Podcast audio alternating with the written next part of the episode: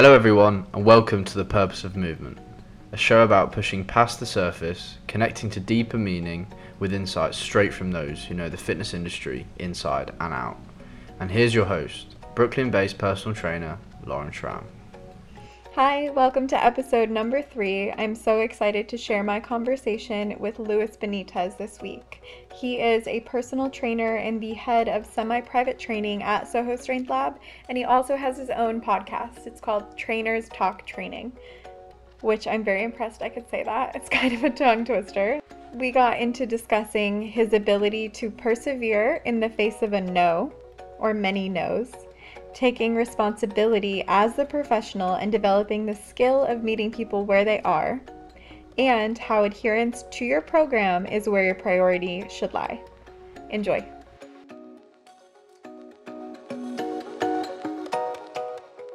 How does it feel to be a guest on a podcast? Uh, it feels awesome, actually. Yeah, I'm, yeah. I'm, yeah, yeah, I'm psyched about it. I'm excited. Um, usually, you know, I try to reach out to guests to, to come on my show and uh, you know it's refreshing. It's uh, refreshing to be kind of like quote unquote on the other side of the mic.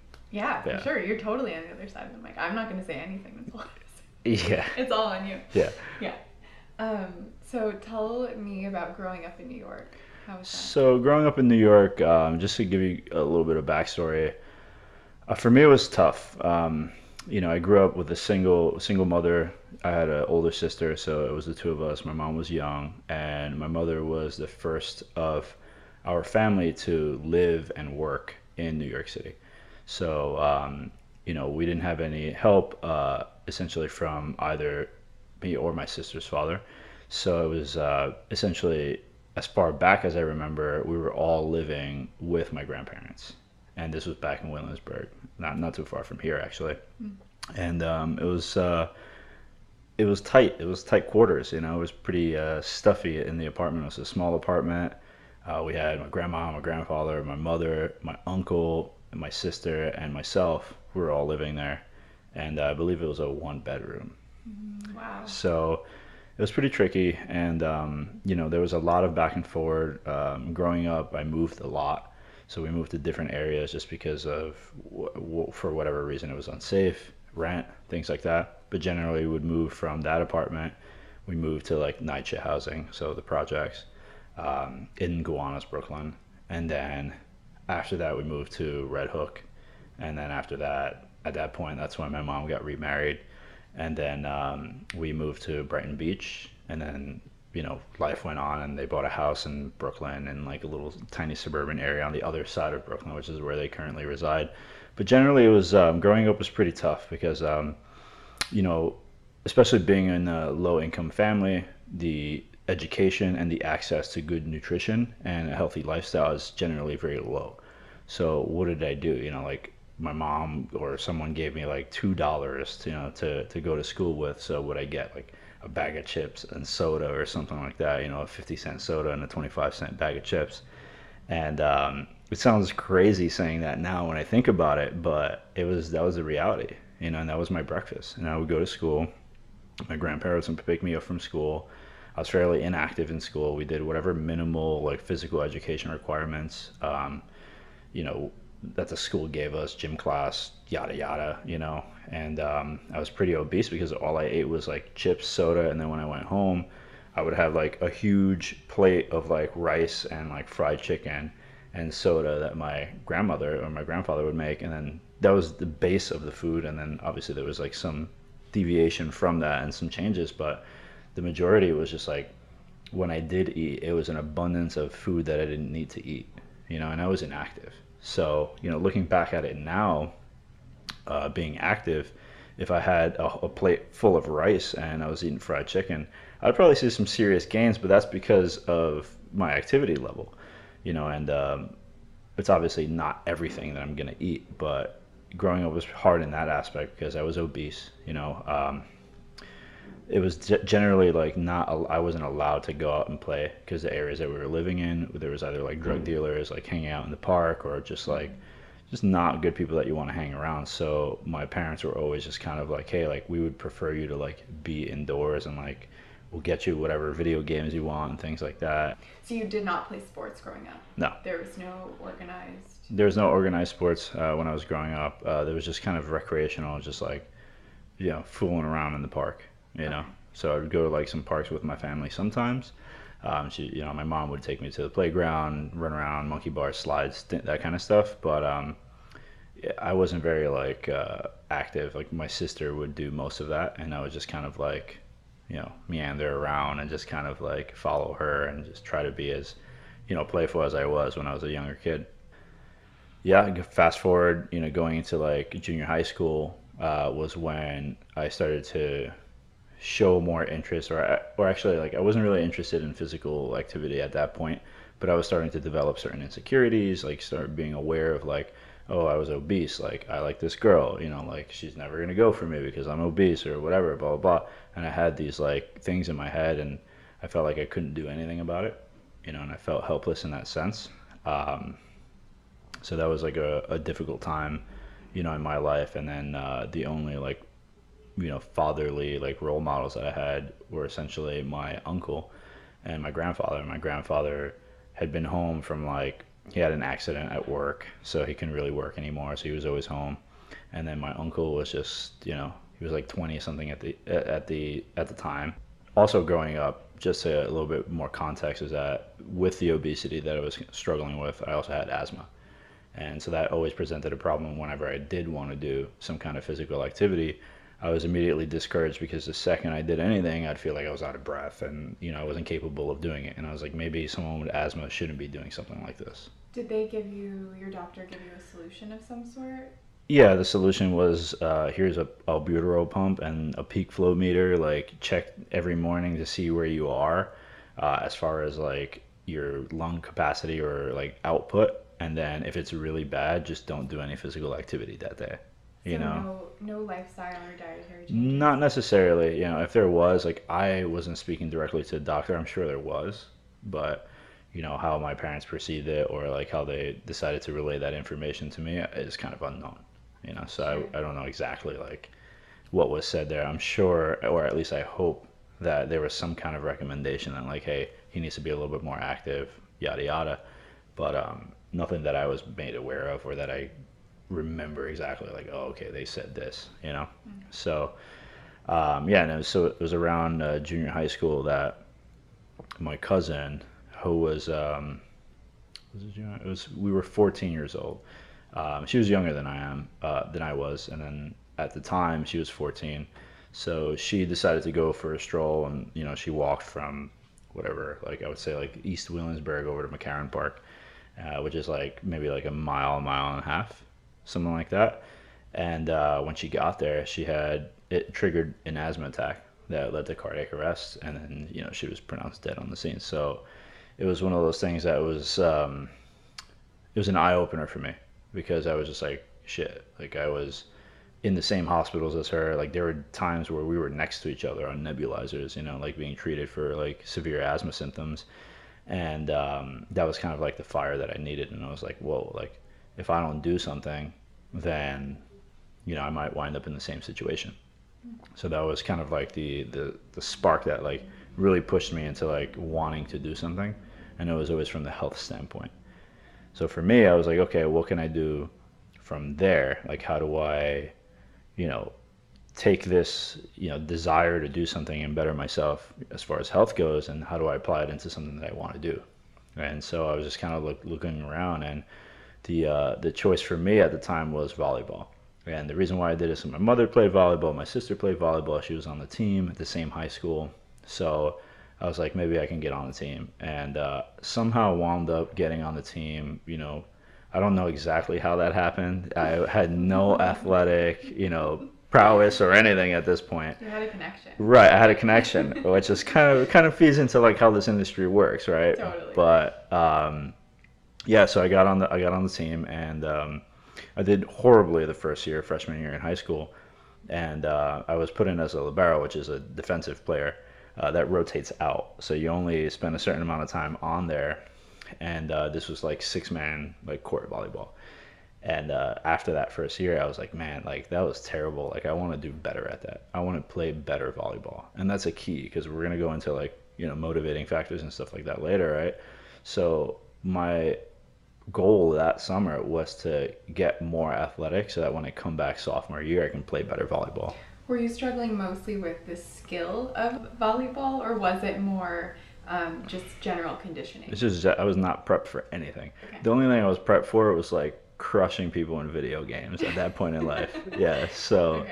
that was the only thing, uh, and maybe a like a hot dog eating contest or something. But at that point, I had no physical preparation. I didn't play any sports. Like I didn't even know how to ride a bike at that time. You know, so it was kind of like I had no like sports skill at all. Like no mind body connection. your Yeah, hand. yeah. I had crazy hand-eye coordination. Okay. You know, so but that was about it, and like reflexes and like, um, you know, what video games did teach me is like problem solving, especially like at a fast rate.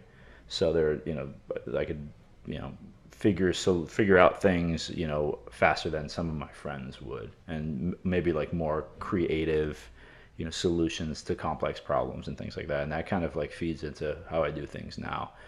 Um, but yeah, I played terrible volleyball and then came out that summer and I was like, I need to get better. Who do I know that is a good athlete that can like kind of guide me? And so at the time, that was my cousin Saul, uh, Saul Gonzalez. Uh, at the time, he was a, a great handball, like street handball player. Uh, not the Olympic handball, but like you know, with the wall, you know, I've that people play. like West Fourth. Yeah, yeah, yeah, yeah. So West Fourth, and then so he used to play in Coney Island by the boardwalk, and that was where like all the G's played. That's where all the like the good handball players played. And he was uh, like nationally ranked handball player, and he would travel to like play at like national level competitions and things like that. So I was like, okay, maybe I can hang out with him. So that summer I played uh, handball with him, and that was kind of like that, that's what started my like more active lifestyle outside of school and then I lost a ton of weight. You know, at that time it was also like good timing because I hit my growth spurt. So I suddenly went like lost 50 pounds and then got like four or five inches taller. And suddenly I can like move and jump and do all these things. And then when I came back sophomore year, it was a different story. So you know, I played libero one more year. At the end of the year, they decided to move me to like an outside hitter, uh, which is generally in volleyball the person that spikes the ball. Um, and then senior year, I became co-captain of the team, and so we made it to semifinals. We got crushed that first game, but at least we made it there, you know. And uh, so that was kind of like my turnaround point. And that whole time during those four years, my focus was always how do I play better volleyball? How do I move faster? How do I jump higher?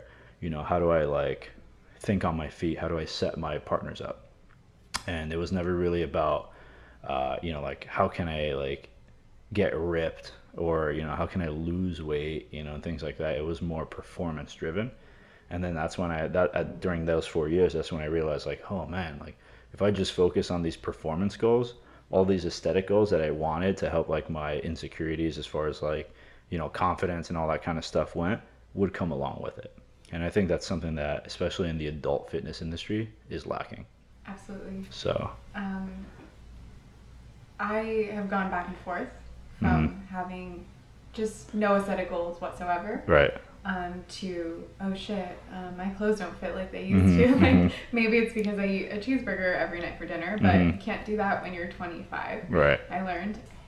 For me, whenever I'm focused on the aesthetics and I'm stressing myself out over them, hmm nothing ever changes. right, But if I just say, you know what, I'm just gonna do what feels good for my body, not restrict myself extremely in any which way, Mhm. whether it be exercise or food, I find I, I wake up one day and I'm like, oh shit, yeah, you feel better. Here we go. Yeah, yeah. yeah. Yeah, Yeah, so that's- it's really cool that you learned that at such a young age. Yeah, so that was uh, that was what kind of set me up, and then you know after high school it was like I, obviously I wasn't on a team anymore, and um, I wasn't in fitness either. I went to school for computer information systems, so I went to uh, City Tech in New York City, um, and my whole purpose for that was that my stepdad was like CTO of an ambulance company, and I saw that he was successful. So he was his first like successful father figure in my life, right? So I was like, okay, he's doing well. I love technology. I love video games. Clearly, he's successful with it in that same field. Maybe I can find something in the middle. So that's when I went into like coding and programming and and um, eventually my goal was to like either help you know create video games at the time or like be part of a company that you know allows some of that stuff to happen. And uh, it took a turn a little bit and i wound up actually getting into like cybersecurity and counter security um, so that was um, both interesting but also kind of sketchy you know? But uh, it was fun. It was something that i enjoyed doing. But i found myself kind of falling back into my old habits you know um, not being as active as I used to. I wasn't playing a sport anymore. Uh, I didn't have like a performance motivator, you know, pushing me anymore. So I was like, okay, like someone's got to change. Mm. So that's when I started like doing the endurance racing. So I did some Spartan races, and that turned into like triathlons. And then I got to a point where I needed to get stronger, and that's when I was introduced to powerlifting. Powerlifting kind of led me into Olympic weightlifting and then from that point, you know, that's all she wrote. And I fell in love with the sport for many, many reasons. Um, but as far as like teaching me um, not just the stuff in the gym, but also outside of the gym, like how to stay focused, uh, how to stay accountable, how to uh, again give myself performance goals to keep my mind off of the off of the aesthetic goals, you know, and um, weightlifting has taught me so much as far as like staying consistent, um, you know, managing intensity, you know, making sure that I recover, and that means like sleeping well, eating well, you know, uh, at the same time, like trying to develop myself professionally. At this point, I made a change and I decided, okay, you know what, like fitness is, is what I wanted to do. My uncle, who uh, kind of mentioned earlier, was working at the gym. He was a trainer and that's kind of that's how I made the transition because he had his books lying around the apartment, you know, and then whenever I'd come over and hang out with him, I realized that I had a genuine interest in it, and uh, there was a point where I was like, okay, like I'm gonna put out two stacks of books, one on like information technology, and then one on physical training and like adaptation and on like human sciences, and we'll see which stack I get through first as you can imagine, I went through all of like the human sciences and like training, you know, uh, concepts and physiology and anatomy and all that kind of stuff. And that's what kind of like changed gears for me. And I was like, all right, I'm just gonna finish up my degree, finish that out, and then switch majors and just focus on like training, you know. And um, yeah, I got a I got a job front desk at a gym, and then work my way from like the corporate big box kind of gyms uh, to where I am now, which is at Soho Strength Lab. Amazing. So. So you never used your um, computer information degree? Um, I have, okay. yeah, um, but more like freelance. Okay. So I would develop like custom firmware for like Android phones and things like that. So people would tell me like exactly what they wanted their screen to look like, and I'd make custom battery icons and like all this kind of stuff. Okay. Um, but past that, I never really use that. So straight out of college, you went right into fitness. Right. That's great. I love your um, experiment you did with yourself. Yeah, yeah. It was kind of like it, it was like I needed to know. You know, I was like, if I'm gonna stop doing this, I need to know that like I'm actually interested in this, and so I needed to kind of give myself something that's like clearly indicated to me that this is what I wanted to do, and that was it. That's all I could think of at the time. You know. Honestly, and that's a great all the topics you mentioned are not requirements for becoming a personal trainer. And right. so understanding all of those things and knowing um, that you're still interested even after you get past the, I don't want to say boring stuff, but tedious and right. hard to learn things that are necessary in order to really coach properly. Right. That's really cool. Yeah, and so that I actually got from my computer information system background, right? Because everybody looks at like these pretty apps that are being used you know these websites that like schedule your you know like your calendar like you you know use to to schedule this session. And um, you know everybody looks at the end goal and you focus on that and you're like wow that's good. That looks really clean and polished. But they don't necessarily focus on all the work that led up to that and it starts at the very very basics. And so before i got to you know like write programs for like computers and like all of these things and like custom firmware i needed to understand the basics how do computers work? You know, how do they communicate? How do the how, what are these languages that you have to code in? You know, and for me, I was like, okay, that's how I got to where I was in the tech field. I was like, I need to do something similar for the health and fitness field. And so I kind of uh, was in the mix with like the finished product. You know, I'd got a little bit more athletic. I was able to do some more stuff. I found a sport that I like to do. And then I was just like, okay, I need to go back and realize like, okay, what is actually happening below the surface? Like how are how is my body getting this stuff done? And that has a lot to do with like physiology and like just it, you can go down into a deep rabbit hole with that stuff. And that's why it's uh, it it's very fascinating to me because it's always something that you there's always something that you can learn. And even if you've learned it already, you can learn it from a different perspective, you know? So that was definitely something I kind of carried over. And uh, yeah, and a lot of it is also through weightlifting as well, because it was like, okay, I want to snatch and clean and jerk the world, you know? But then I was like, okay, before I do that, I need to be able to squat properly. I need to be able to pull weight off the ground and maintain position. I need to f- work on my timing and coordination and things like that. And that's what like my coaching approach is is like now. So it's like, okay, you tell me what you want. We do an assessment. I get to see kind of where you are. And then I'm like, okay, these are the fundamentals that you're missing. We'll work on that and then kind of get you to where you want to be. And so a lot of that has to do with, you know, what I learn and how I learn things in the tech industry, but also just like my own trial and error, you know, through my whole life. Trying to train as like an endurance athlete when you have asthma you know, tough. It can be done, and that was kind of like my big fu to, to asthma when I did that. And then uh, and then I realized later on that's like it just took way too much time, and I would much rather do something else. So I was like, I'm just gonna go with, you know, what my what my heart is kind of like is with at the time, which was weightlifting. So. Yeah, when you initially decided to start going down that path of becoming a weightlifter yourself, mm-hmm how did that process look for you and how quickly did it happen? Um, you know, I, I still feel like today, and it's like seven years, eight years later, you know, like competing and, and training and coaching, that I'm still like learning things, you know, and it's an ongoing process. And I think like, you know, they say that like 10 years is a minimum requirement for a sport mastery, right? So definitely still below that. And it's also like when you hear those things, you hear about that, and it's like in the context of they're dedicating their life to it. You know, uh, so you factor in living in New York City, the cost of living. You have to have a full time job, maintain that, and uh, you also want to have a social life. I think is super important to me. So um, you need to kind of balance these things out. So that timeline may go from like 10 years to like 15, 20 years, right? Or maybe it doesn't ever like fully develop into sport mastery, but it's just something that you like to do. So when I started, it was like, okay, I need to get stronger. I like doing. I like how that looks. It looks fun and enticing, and like there's always something to work on. So that'll keep me focused on improving how I'm doing it, as opposed to how much I'm doing. And so that was kind of my, my process. I realized I work better by having a performance goal and having something that I constantly like continually tweak and work on, rather than like you know an outcome based procedure. So I'm like, okay, weightlifting looks like you'd have to work on it for a long period of time. And while I'm working on this and trying to move better and like, you know, be more consistent, everything else kind of comes with it. So that was my way of doing that. And uh, for me, it was uh, it was actually because of uh, Ryan Ryan Hopkins, who worked together, and he's now the owner of, of uh, one of the owners for Soho Strength Lab.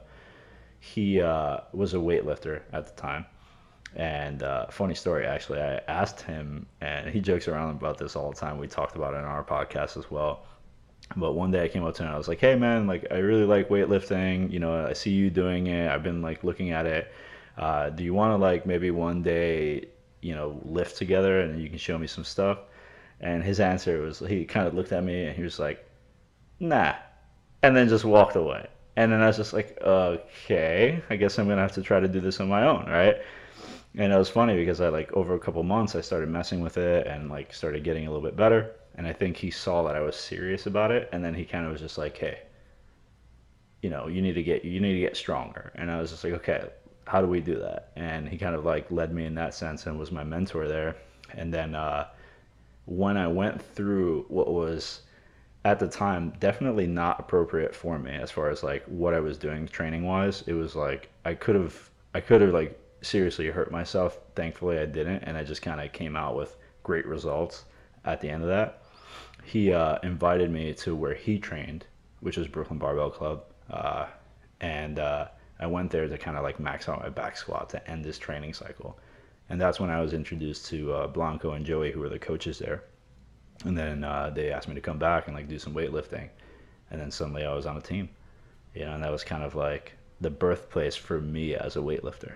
And uh, yeah, I competed under them for about six or seven years. They kind of guided me, took me to competitions, showed me like how to like run myself through a competition and uh, a lot of the uh, methods that I use to run my athletes through competition are direct image of you know how how they coach and you know how they ran people through competition.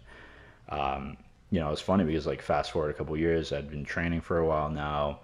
I had a couple good weightlifters under my belt. Went to like university nationals with uh, one of them, James Chung, and uh, I got an invitation because one of the head coaches at Brooklyn Barbell left so they actually called me up and was like, "Hey, if you're interested, we're looking for a coach." And I was just like, "Hell yeah! Like this is my this is like my birthplace as a weightlifter. Like yes, I'm gonna go coach there." You know, and I wound up coaching there for a little while, and then leaving. You know, I got what I got out of it, and uh, I was grateful for it. And uh, yeah, so that was kind of like how I developed as a weightlifter, and um, some of the lessons that I learned through that and in that place is so crazy. And um, last weekend, I just I had my first competition that you know I got I got injured and was working through some stuff, so I hadn't been competing for about a year. So this was my first meet back at that same gym. Yeah, and so it was uh, it was kind of magical because I was there, and they actually had a picture on the wall of when I went to University Nationals with one of their athletes, and it was the athlete lifting, and in the background you see me coaching you know. And I was just like, huh, I made the wall, you know. So it's kind of like that's a special place for me, and it holds a lot of memories. I've learned a lot of life lessons besides just weightlifting there. That's incredible. Yeah. Um, it's so interesting. Your reaction to Ryan yeah denying you is yeah. so it's so interesting to me. I'm so curious about your thought process there where okay. he says no, like you're joking, right? No. Yeah. And you're like, okay, I'm gonna figure this out for myself instead of what I would definitely do, which was like, oh shit, like if this guy doesn't think I can do it, I definitely can't do it. Right. I should just quit. So you know, I had I had a moment there, you know, that was the thought, and I was just like, man, like this guy is a strong lifter, and like he doesn't even want to spend you know the time of day with me, and so that I started that, and um, I think a lot of it had to do with how I, how I was raised and seeing my mom like overcome adversity over and over and over again. Um, and you know that that's just like what my mother would do. Really, she would be like denied something, and she would work her ass off to try to figure it out on her own. And then suddenly she would have an opportunity to do what she wanted to do, right? So that was kind of like my thought process. Like, okay, this guy said no to me I have two options. Like maybe I'm not good at it. Maybe I should just give it up and keep you know running around New York City for hours, you know, and you know wither away and not have a life. And I was just like, no, like this is something that I want to do. So I'm gonna figure it out, and maybe later on down the road, if he wants to help out, then yeah, you know, I'll be more than happy to like accept that help from him. You were different coming into your career in fitness versus the other like more typical broy mm-hmm. trainers that maybe Ryan was more like right, denying right. you. Well, by the time I'd met Ryan, um, it was uh, it was a little different because that was like later in my I would say like six years or maybe four or five years into my training career. Oh, okay. So I started back in New York Sports Club. I was working there front desk. Uh, my uncle was a trainer and then became like a membership consultant. And at that point, I had expressed interest, and he was like, "Yeah, I can get you a job front desk." I was working there for about a year, and then I was like, "Okay, ultimately, I want to do training." So that's when I made the transition. The transition was actually pretty difficult for me because I'd been studying for a while, and I was like finally ready to do it. And I made the mistake of becoming a trainer at the same place that I worked the front desk. And I think that's like huge. All right. People need to be super mature generally the people that are in a gym, especially in like Midwood, Brooklyn, you know, are like younger age group. So they don't have that mentality. Like, okay, maybe this guy's been studying forever. I was literally told one of the first weeks that I was there, what do you know? You were working the front desk a week ago. And I was just like, that moment for me was like an eye opening moment. And I was like, whoa, I get it. I should not be training here. So I transferred out to another location uh, within the same company. And then I showed up, and it was kind of like I was different from everybody else. All the other trainers there were just seasoned bodybuilders. You know, we had these like they were ja- I'm, t- I'm talking about like jacked. Like I don't know if they were on that good '90s stuff, you know, where they were like sauced out of their mind, but you would think so. You know, these guys were ripped.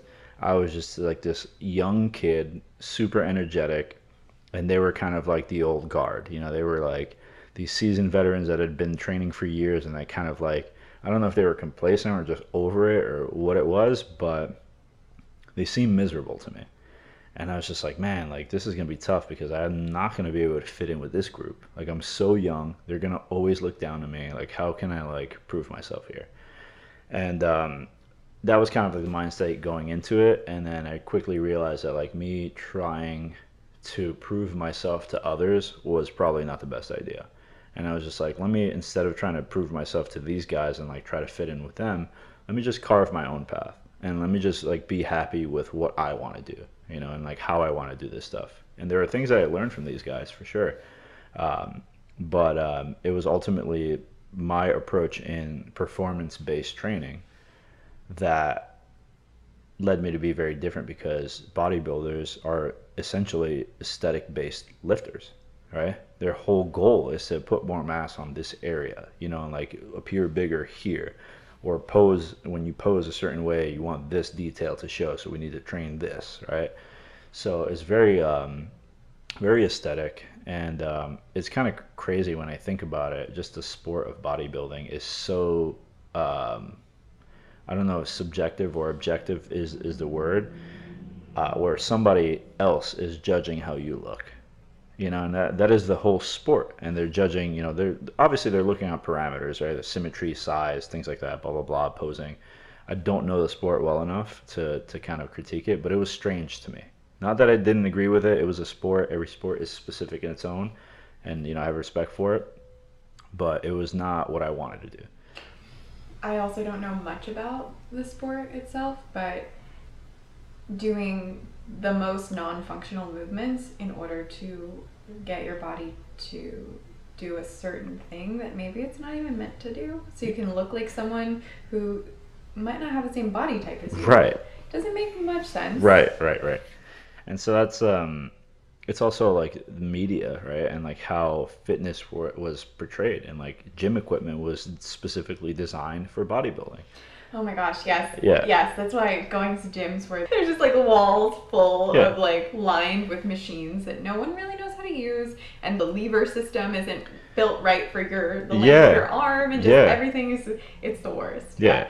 It's funny because I actually had uh, an intake come into Strength Lab the other day, and uh, we were we were doing like a walkthrough of the gym, and I was like, "Here's the upstairs," and he looks at me, he's like, "Where are all the machines?" And I was just like, "Oh man, this is." I looked at him and literally said, "Oh man, this is perfect. I'm literally gonna just change your perception of like what fitness is." And he looked at me weird, and I was just like, "The reason why we don't have machines is because." we want everything to be you know functional movement right functional is a really loose term but we want athletic based movement we want to make you more athletic and the more athletic you are the better you will look so i'm going to take your personal goals and when i do an assessment i always ask people we're going to split up goals into two categories we have fitness goals and then we have um, personal goals personal goals are more along the lines of how you want to look how you want to feel fitness goals are performance based so look and feel is like I want to lose fat, I want to gain muscle, I want to feel more energetic. All right, things like that. Fitness based goals are I want to be able to do 10 pull-ups. I want to be able to do, you know, a deadlift double my body weight. I want to be able to run a 5k. Those are like the fitness goals. And a lot of times people will walk in and they will have a, laundry list of personal goals and no fitness goals. So that's where I step in. My job is what can I find fitness based, performance based that I want to focus their training on. And then all of these like aesthetic and personal goals kind of fall in place. You know, and I was like, here's this kid, I'm like, I'm doing Spartan races. So I want you to join me on my Spartan race. I would get these members to sign up for a race with me and then I'd train them for the race. And then suddenly they're like, you know, they're doing all these things, running, lifting, and all this kind of stuff, but they're focusing on like trying to run this obstacle course race and not die, you know, and I'm in there training with them, and then I go to this event and I do it with them, and I think that's something that's like super important and something that keeps me uh, very relatable to my clients as well. And it's just like, yes, I'm a weightlifter, but I'm also a person. You know, I had a conversation this morning about breakfast, and I was just like, yeah, I don't know what you think I eat, but you know, it depends on how I feel. You know, sometimes I have my like super strict, you know, I can't technically. When I was on my mass phase, it was like 12 egg whites, you know, and like two slices of bread, and you know, things like that. But now that I'm not, and I'm just kind of like on a maintenance a little bit more loose, you know, I have like my regular eggs with like turkey sausage and like sweet potato, you know, like Yeah. which is still healthy, you know. But there are days where I just wake up and I'm like, you know, throw all all hope out the window, and I'm like, I'm going for pancakes today. You know, give me all the fruit, all the syrup, chocolate chips, give me, you know. Yeah. And those mornings, I'm just like, sometimes I like feel bad about it, but then ultimately, I'll come back around about it. And I was like, okay, I'm just not, I'm not doing this all the time, and it's still better than chips and soda. So I feel like I've come a long way with that, you know. And what's the point of just living your life like a machine? Right. Like, okay, you can always be in some sort of program, always in some sort of phase, never in maintenance. Right. And for what? You Right. can't do anything fun. Right, right, right. You definitely want to enjoy yourself. Uh, and that's the other thing is, is like there are three things that I think are super important, and I talked about this on my podcast that I look for in like a successful program or someone like going through training successfully, whether it's with a trainer, whether it's like on their own journey or whatever. But um, the acronym, I forget where I hear it, was ACE, right? So adherence, consistency, and effort. So those three things I think are super huge because adherence is the number one thing. It doesn't matter how intense you go or how consistent you are, right? If you're not adherent to it, if you're not if you're not doing something that you want to do and that you look forward to doing, right? And that you enjoy doing, you're not going to do it. So there goes your consistency, there goes your effort. You may still do it, but then your effort is like bah, you know, like you're just kind of getting through it. But if you find something that you love to do, for me that's weightlifting and sprinting now, you know, and I do everything that I want to do within that realm.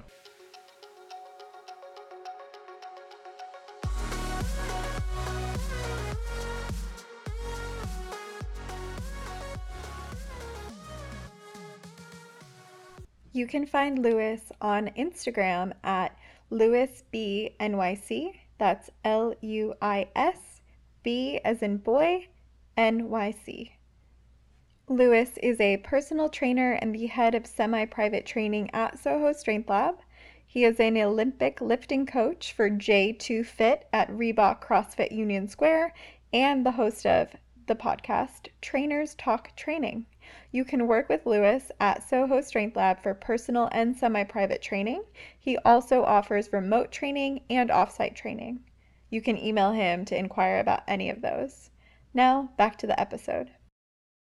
I think it's really interesting to think about nutrition in relation to performance goals Mhm. versus aesthetic goals because if you are focused on how your body looks, eating anything that's not quote unquote healthy to you is going to stress you out. It's Right. going to be like, this is wrong, this is bad. And I'm under the belief system that how you feel about what you're doing impacts what it does to your physical body. Mhm. So if you are telling yourself, oh shit, I'm cheating, like I'm not supposed to be eating this, I need to work out because I'm doing this, like telling yourself you're punishing yourself, Right. I think you're messing yourself up more if you're Mhm. doing that than if you're like, my performance goal is to do 10 pull ups. Is this food going to help me get there? Yes or no? If Mhm. no, okay, cool. Like maybe today I don't make a gain in that Right, direction right, or I don't PR in that direction. I don't know the terms. Right, right, But it's not life or death. right. And it's relaxed, right? You're more relaxed, Yes, right? Yeah. And so that's the thing. It's like, what happens when you feel that way? There's anxiety, there's stress. We know physiologically what does stress do to the body. It does a lot of things, but nothing good. You know, maybe in like fight or flight situations, it'll help performance in one way or another if you can harness it that way. However, like generally, if you're very stressed out about something, it will have negative impacts on the rest of your life. How you're sleeping, your mood, your relationships with other people, it spills over everywhere. So, you know, like chill out. And just like enjoy yourself a little bit, you know. Yeah. And when clients come to me and they're like, "Oh yeah, like I'm ready to train," and you know I'm ready, like you need to give me like everything nutritionally I need to do, and I'm like, "Whoa, whoa, whoa, whoa, slow down, buddy." I'm like, let's just do one thing at a time. Because also, if we change everything at once, we're not gonna know what exactly was having the biggest factor for you. So I was like, okay, let's just stick with something that you can do pretty easily. right? training, we figure that out. Nutritionally, you're already doing something, right? So you're adhering to something. Okay, it may not be ideal, right? But we're adherent. So now the next step is like, okay, let's add some consistency to it, right? So generally, what's the first thing that nutritionists ask for you to do? Like to track what you're eating and things like that. A lot of people want to change it right away. Um, I don't like to do that, and you know, I I'm under like the precision nutrition umbrella, so it's all like behavioral change and stuff. So I'm just kind of like, okay, let's see where you're at right now. right? where you're at right now, this is what we have. Then maybe our first step is to kind of tweak some things. You know, you don't have to go crazy overhauling everything, but if you do want something performance or aesthetic goal, you do have to change some things, but it doesn't have to all change at once. right? And it's also very important, like you said, to change one variable at a time so you know what's working. Right. Otherwise, you're stuck doing all of these random things. You don't know what's good, what's not. And I, I'm pretty sure no one really loves to follow a meal plan they found on the internet written for someone else Right. by someone they don't even know. Right. Everybody has different tastes, right? With different cultures. Yeah. You know, you have to take that into account as well. It's like if I have a, a client that's like from the Middle East or like has like some kind of Mediterranean diet, I'm not going to tell them don't eat rice. Like that's setting them up to fail. You know, if I got a 20 year old that's like telling me he wants to get ready for festival season, I can't tell him like don't drink, but I can give him strategies to help like, you know, damage control and things like that. And I think that's the key, you know, That so. comes back to being relatable to your clients. Right. Being the kind of person where they feel comfortable being like, hey man, I can't give up drinking. Yeah. Because if they lie to you, it, it, it's not like you're going to yeah help them. yeah exactly um, you know again you, you want to build that trust with them right so that way they can tell you what they're actually doing and then you can actually make better decisions based off of that right otherwise if they're just lying to your face you know every time you do an, a reevaluation or they get frustrated because they're not hitting their goals and then me as a trainer would get frustrated as well because i'm like damn like I thought I was good at this, you know, like I must not know what I'm doing, you know. Meanwhile, this guy's like eating cartons of ice cream or just like slamming, you know, beers to the face, and I'm just like, okay, now I see what's up, you know. So I think being relatable and like understanding and making them feel that you, you know, you're on the same page. You're a human too, you know. Like I'm in my 20s too, so it's like, yeah, I'll go out and have a drink. Like I love whiskey, you know, I love beer, and I'll have them any night of the week. You know, if I go out or you know I'm like hanging out with friends and things like that, like, yeah, I'll have them. But it's also like I do have certain things in place that help me control like how much I'm having, especially if I'm focused on a performance goal. Right, like this past weekend, I had a couple of invitations to go places, or like the the, the weeknights leading up to it. But I was just like, I have this competition on Sunday you know like and i actually want to do well on that so the latest i can have a drink is like thursday you know and i can only have like one or two you know so i do give myself some room to wiggle but at the same time i always like if i do have those drinks i kind of give myself the wiggle room as far as uh, expectations go. Like okay i'm probably going to feel like crap tomorrow so let me get some extra rest in let me make sure i hydrate even more and things like that. So i think it's super important that clients understand that like hey i'm a person too. And I think that's why I don't really vibe well with people uh, like fitness personalities, let's say, or influencers that are very like, you know, go hard or go home, you know, like never miss a Monday. Like all these things are great and they're great motivating factors, but those people burn out too. Okay, those people will burn out, and all of their clients will burn out because they're all burning the fuse on both ends. And I've seen that happen too many times where you know you're held to such a high expectation that the second something slips up they like abandon ship as opposed to having like a more relaxed approach like okay this is today you know like maybe i didn't do that well today tomorrow i'll put in a little bit more effort we're good. You know or if i don't want to put in tomorrow like a little bit more effort it's like okay whatever.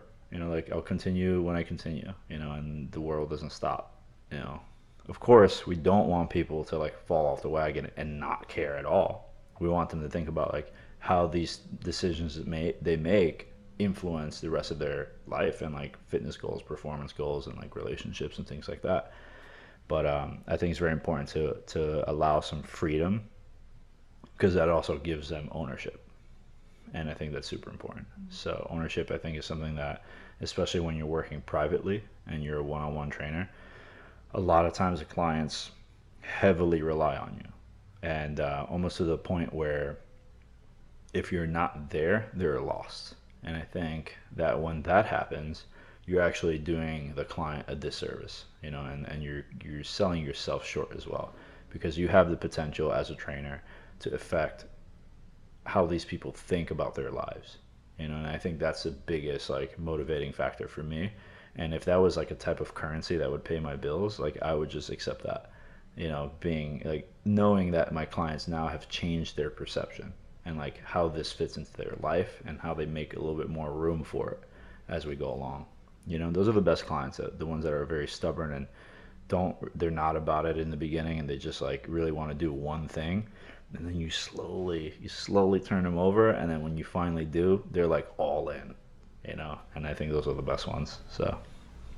I think it's really important for people to hear you talk about how you approach coaching clients. right.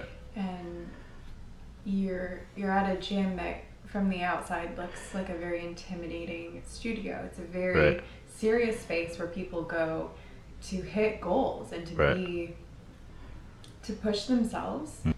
They're people too and you and you're not just treating them like they're athletes with this being their full-time job.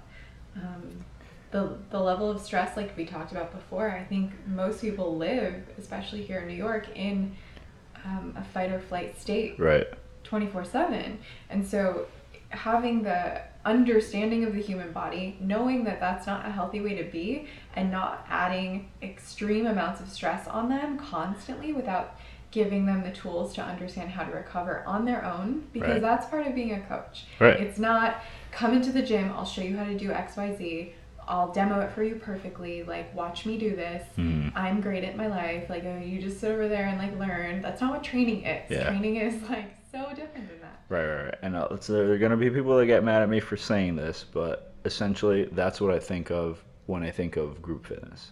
When I think of classes, that's what I think of. Like a transactional, like fitness experience.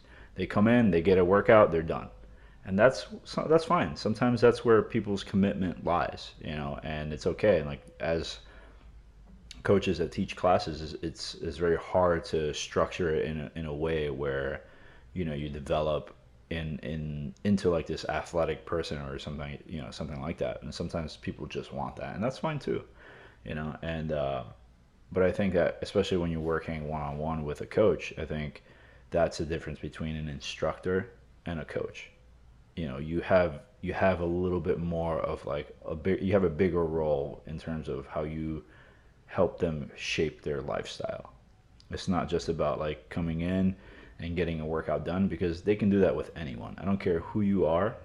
Any, you know, Joe Joe or Jane can like train you and like give you a good workout. But to give you a good uh, program and a good lifestyle change to, to really get a whole experience from it, it takes a great coach and someone that's like, you know, worked with a ton of people in different scenarios. And I think that's where uh, Soho Strength Lab kind of uh, how it how it differs from a lot of places because our staff I feel like is very robust as far as like we have the same set of principles. We understand the science behind it. We understand like what drives training, what gets people adaptation, what gets people results. How we get there is very different from trainer to trainer. I'm very weightlifting and like speed based, so I generally deal with people that want to get stronger or faster. Um, or I'll convince people that just want to get in better shape to be stronger or faster, right? And then there are people that specialize in different things like gymnastics, uh, bodybuilding. You know, the bodybuilding can be done in a way where it's functional. And again, you look at our space and we don't have these equipments. We don't have like Cybex or like Technogym equipment where you're doing like isolated movements. But guess what? Bodybuilding is still happening there. People want to look better and want to look a certain way. And we do have uh, one or two trainers that specialize in bodybuilding. You know, it can be very intimidating, especially because our gym our main facility, we have two facilities now. Our main facility is just private training. There's no like membership base, so everyone that's coming in there is meeting with a trainer. And so we have people across the spectrum. We have professional athletes and we have people that are coming into the gym for the first time. So a lot of times those people are right next to each other and they're seeing things and I'm like, man, like that's crazy. This guy is like running 21 miles an hour for like a decent amount of time and then coming off and like destroying the set of squats, you know? And then you have someone that like is having a hard time stabilizing, you know, a plank position, you know, or, or just like doing a push up or something like that. So it's like you have all these mixed levels in there. So you do need to be very dynamic. And I think how you coach has to be uh, done in a way where you meet them where they are you know because you can spit science at them all day long and you can you know training philosophies and concepts and adaptation and periodization and all this stuff and i can definitely get nerdy with it. And trust me i will go down that nerdy rabbit hole but i always take what i want to say and i try to say it in a language that they're gonna they're gonna understand. So that's where the personal part of it that sounds so cliche. This is the personal and personal training, right? But that's where I feel like knowing that person is very important because if I know what they do, right, then I can speak their language. So I had a conversation with someone today who was a, a fellow techie, and I was talking about how like the training process has to be and how sometimes because we were talking about elite athletes, right? And we were talking about how they have like they're strong, they're powerful, they can move well, you know, or in their sport. They can move well in their sport. But sometimes I'll get those pro athletes and they can't do a split squat without like falling over. And I was like, I have no idea how you run 20 miles an hour and change directions and throw a football down the field, you know? And it's funny because my goal is not to like work on what they already have. My goal is to kind of, my, my job is to kind of like, okay, let's see where the deficit is and see if we can improve that to help support what they already have. So I was talking to someone that was in the tech field, right? So I was like, okay, who got hardware and software, right? So this athlete already has the hardware, he has the muscles, he has the skill set, things like that. What I want to work on are the qualities that support that. So essentially, I'm working on the software, all right? And what do we get at the end? Once we have better software that can support the hardware or like boost the hardware that they have, we have firmware, you know. So we have like a, and so that analogy, you know, this guy started cracking up, and he was like, "No, I really appreciate the anal- the analogy." And so you know, you have to relate to your client at one way, one way or another. And if you don't have any experience, guess what? You're the professional. You got to go do some homework. You know, speak their language, learn their language, because that's only going to help both of you. So. Yeah, I I never made the mistake of trying to use big words to impress my clients, but Right. I watched a lot of my colleagues do that, and I think a marker of true knowledge and understanding of something is when you can simplify it Yes. down to be the most basic thing that a literal five year old could understand it, then you actually get it. Right. If you need to like pick up a thesaurus to try to understand what you yourself are Right. saying, you don't get it yet. Right. Right. You need to be able to not just know the information, but be able to relay it to anyone. And I think that's where like my coaching style, I try to like, if I can't simplify it, and I can't like get them to do it very quickly, it may be too advanced for either them or for myself. Yeah. So even if someone comes to you and they're they're not an athlete, they don't have a sport that they're working toward, creating performance-based goals that will help them develop their athletic abilities to become an athlete longer in their life Mhm. is the way that I look at it with my clients. Right. so that they're able to continue to move and function. I think people, especially younger people, we're in, both in our 20s, there's a tendency to not consider your physical health or well being for about 10 to 15 years. Mhm. And I just get an influx of individuals in their early 40s who are like, help me, I can't move, I haven't worked out in 10 years. Right. And that is just, I'm like, why didn't you come to me? Even one, literally come to a trainer one time in Mhm. your 20s so you can understand your own body, where you need to fill the gaps, and go do it yourself. Mhm. So you don't have to come to me when you're 45 and we have to work back so many years of damage. Right. I mean, uh, it's also like uh, talk about underutilized resource. Most trainers will do their initial assessment free. Most gyms will give you a comp session.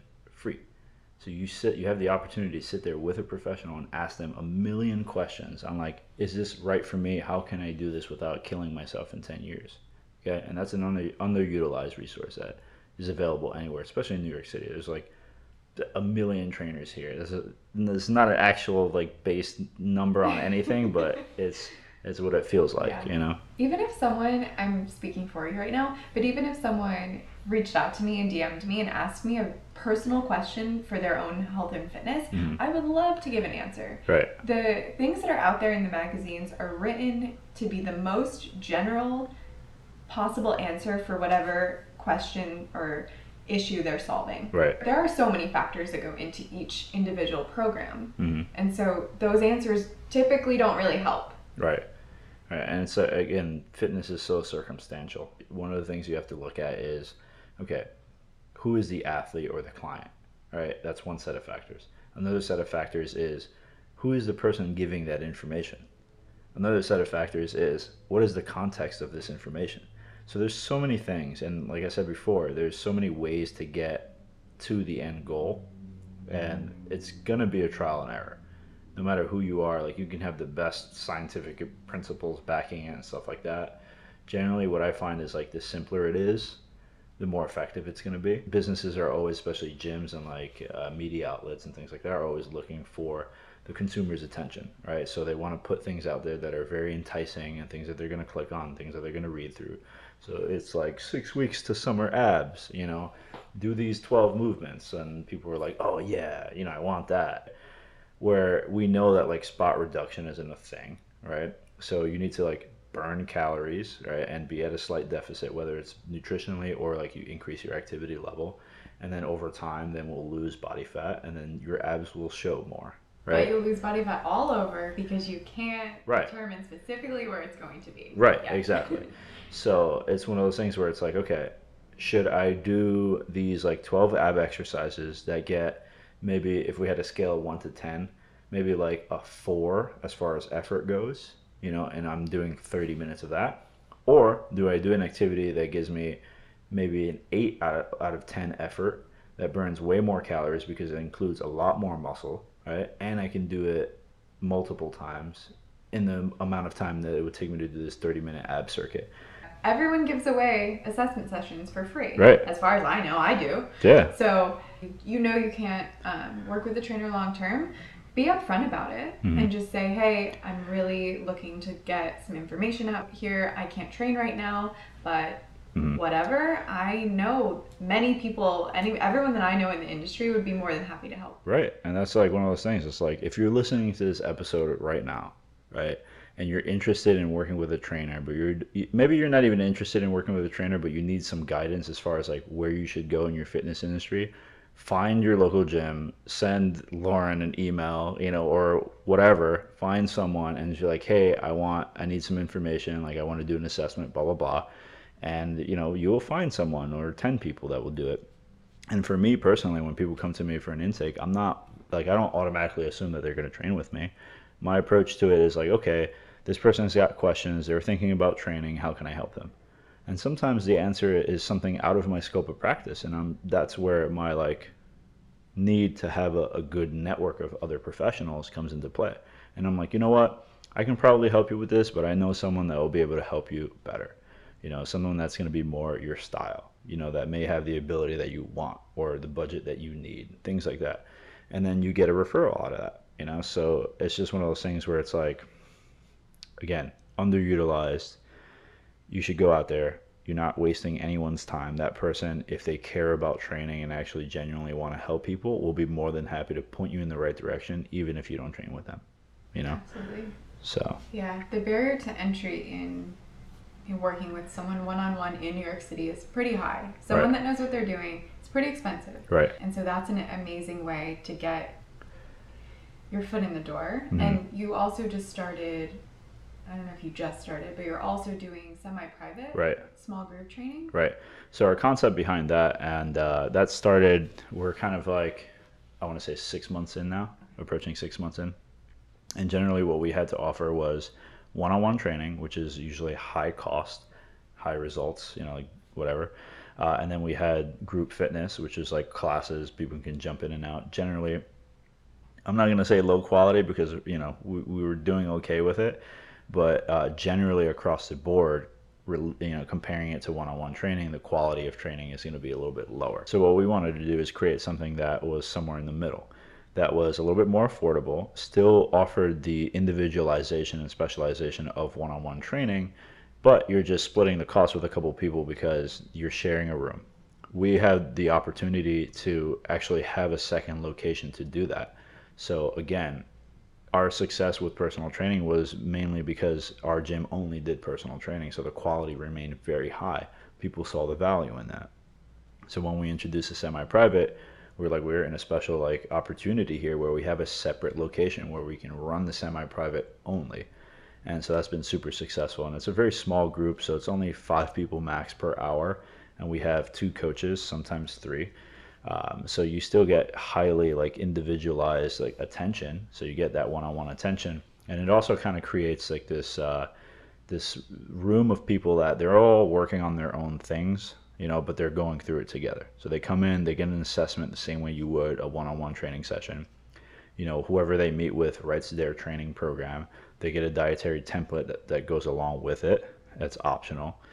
Um, the first month we include it and then they kind of decide whether you know how well they did with it do they want to continue with it or are they going to drop it?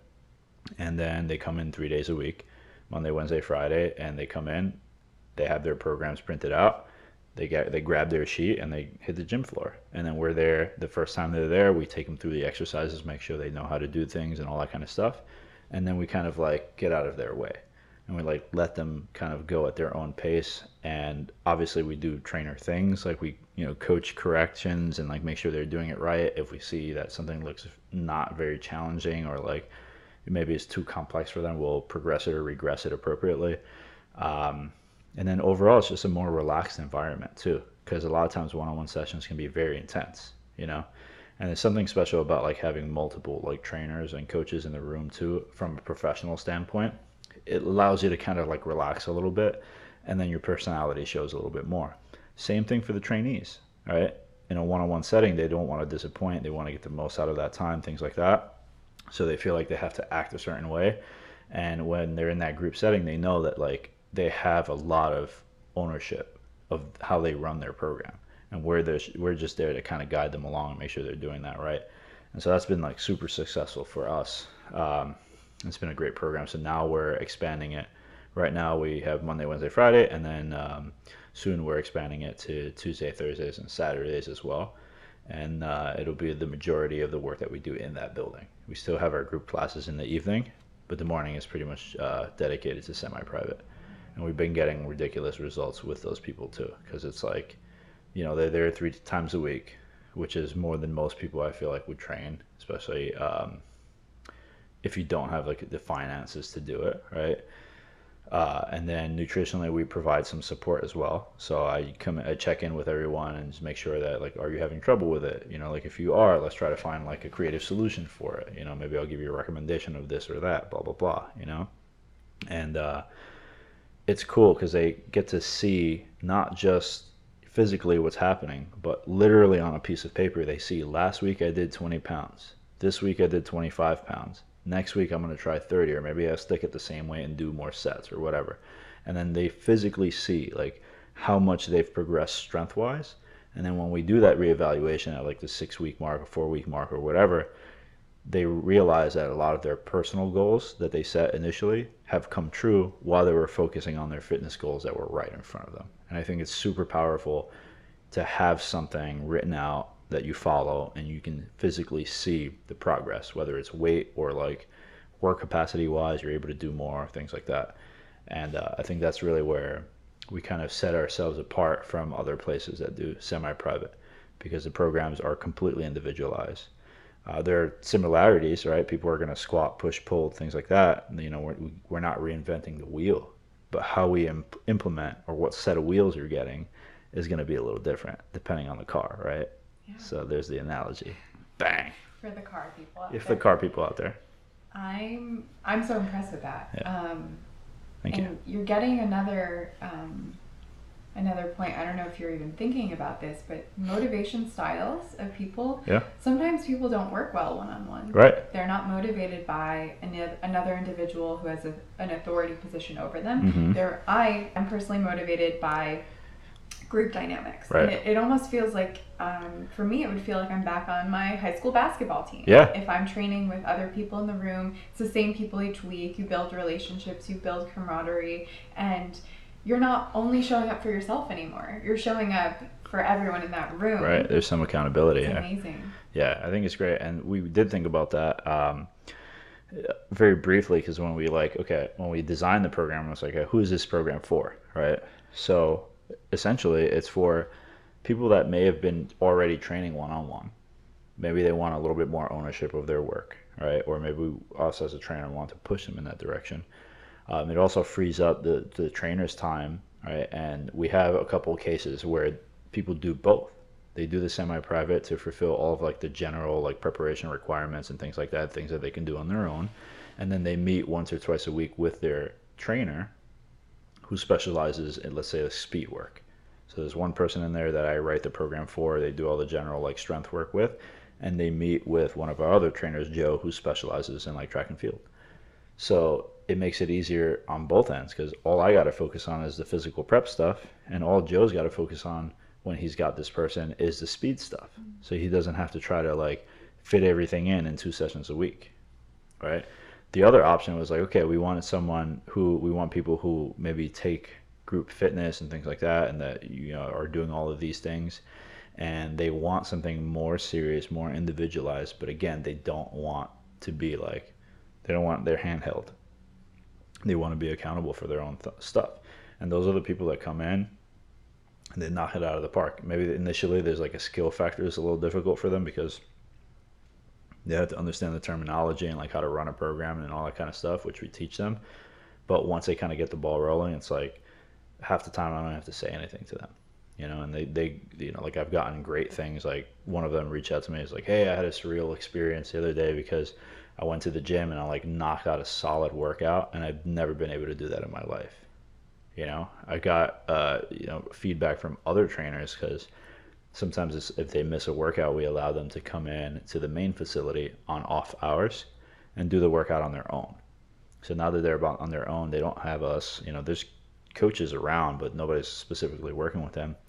And I've had other trainers come up to me. I was like, hey, like, is that one of the people from like semi-private or whatever? Because I'm trying to figure out who they were because they were just coming in and like crushing a workout and they were like moving pretty well. So I thought they were like an independent trainer or something like that. And I was just like, that's music to my ears because now I took someone that like essentially had no knowledge or experience of training themselves on their own and they can confidently go into the gym, especially like ladies. Like, you know, move the bros out of the squat rack. Like, take up more space in the gym. Don't like hide in the corner, you know, Right. things like that. Yeah. Super empowering and powerful. I've had quite a few um, younger female clients who've come to me literally, their goal being, I don't want to feel like I look like an idiot in the gym. Right. And I was so lucky that I had a trainer, a group, small group trainer, when I was in high school with Mhm. um, a few of my teammates on the basketball team.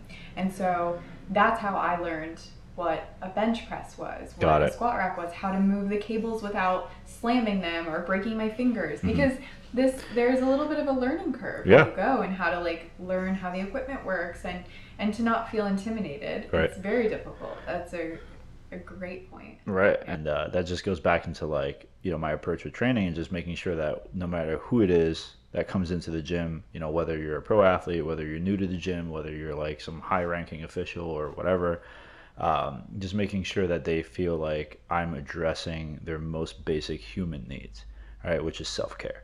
And uh, just making sure that they're healthy and that they can continue doing what they want to do, but also think about longevity in, in the back end of it and make sure that they're not just running themselves into the ground. Um, I think that's a super important part because a lot of people, you know, they, they go hard and fast and then their athletic career is over in a short period of time. And then what do they have left? They got scraps, you know, like whatever's left of their body. And, you know, it's hard to kind of bounce back from that. And then now you're dealing with a, a bunch of other stuff like ident- like athlete identity issues and things like that.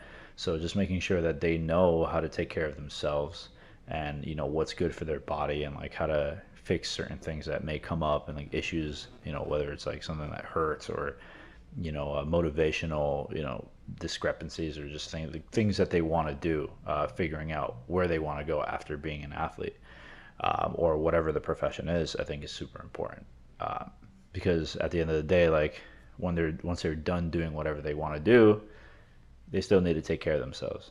Yeah you know life doesn't just like stop. They it continues and whether they're still involved in professional sport or whether they're just they're completely sedentary they have to have someone that they can uh, kind of consult with at the very least or at least some base level of, of knowledge to say okay you know what? My life changed so now my approach to this has to change as well. Um, and that varies from person to person I think everyone has to have an approach to their own fitness. right Whether they go to the gym once a week or they go six days a week. Not having a game plan when it comes to your fitness is just a bad setup for your life. right Long term, something will go wrong with your body. That's guaranteed. Your knee is going to start hurting one day. Your back is going to start hurting one day. And if you don't address the ability for your body to function long term at a young age, you're setting yourself up for failure. Right. And if you don't address it the second you hear this, you're setting yourself up for failure. Yeah. There's no wrong time to start working on your body and Mhm. working on your athleticism. right you can start right now you know Right if you're like you, if you're listening to this right now you know get up move around shake it out do some push-ups do some squats something Yeah. you know um, do something because in the long term like like you said you're gonna have to take care of yourself at the end of whatever you're doing right now Yeah. you know And having a coach who is keeping your longevity in mind is very important Mm-hmm. because it is cool to be like, oh, how far can I push my limits at this age of 25, 27, whatever you are? Um, but at what cost right long term? Right. And you need, again, having someone that has been in that situation or has experienced a situation, whether it's like working with someone else, can help you with the, with the damage control. You know, if, if whatever you decide to do is very uh, abusive on the body, then at least having a professional that you can consult with will give you the skill set and the toolbox to kind of okay regulate certain things to make sure that when you're done playing your sport that you're not just like a washed up like piece of flesh you know that's hurting all the time. So you want to make sure that you have someone that has those best interests in mind.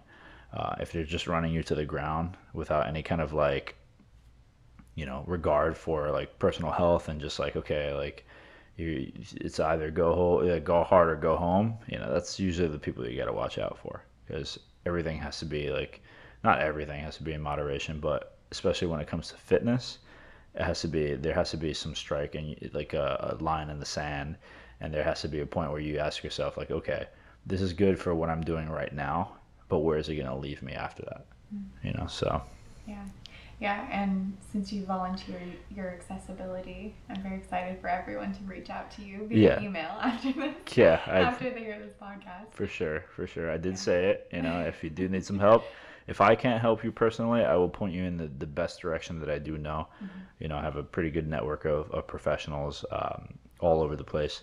And uh, yeah, if you're listening to this and you need some guidance and you're not sure where to start or where to go and things like that, if you do reach out to me, I'll be more than happy to point you in whatever direction uh, I can if I can't help you myself. So yeah. That's great. Um, thank you so much for humanizing this whole experience for everyone that has listened so far. Good. Yeah, it's uh, it's hard to do sometimes. You know, especially when you come from like a computer information systems background. You know, you get very dorky and like numbers heavy. You know, Yeah. but uh, But it's not broy and it's not intimidating and it's not scary for someone who's never moved before. Perfect. So, music to my ears. Yeah, I appreciate that. Yeah. that. Um, thanks for having me on the show. It's been awesome. Uh, I had a lot of fun, and uh, hopefully we'll get you on my show soon. yes, I can't wait. Cool.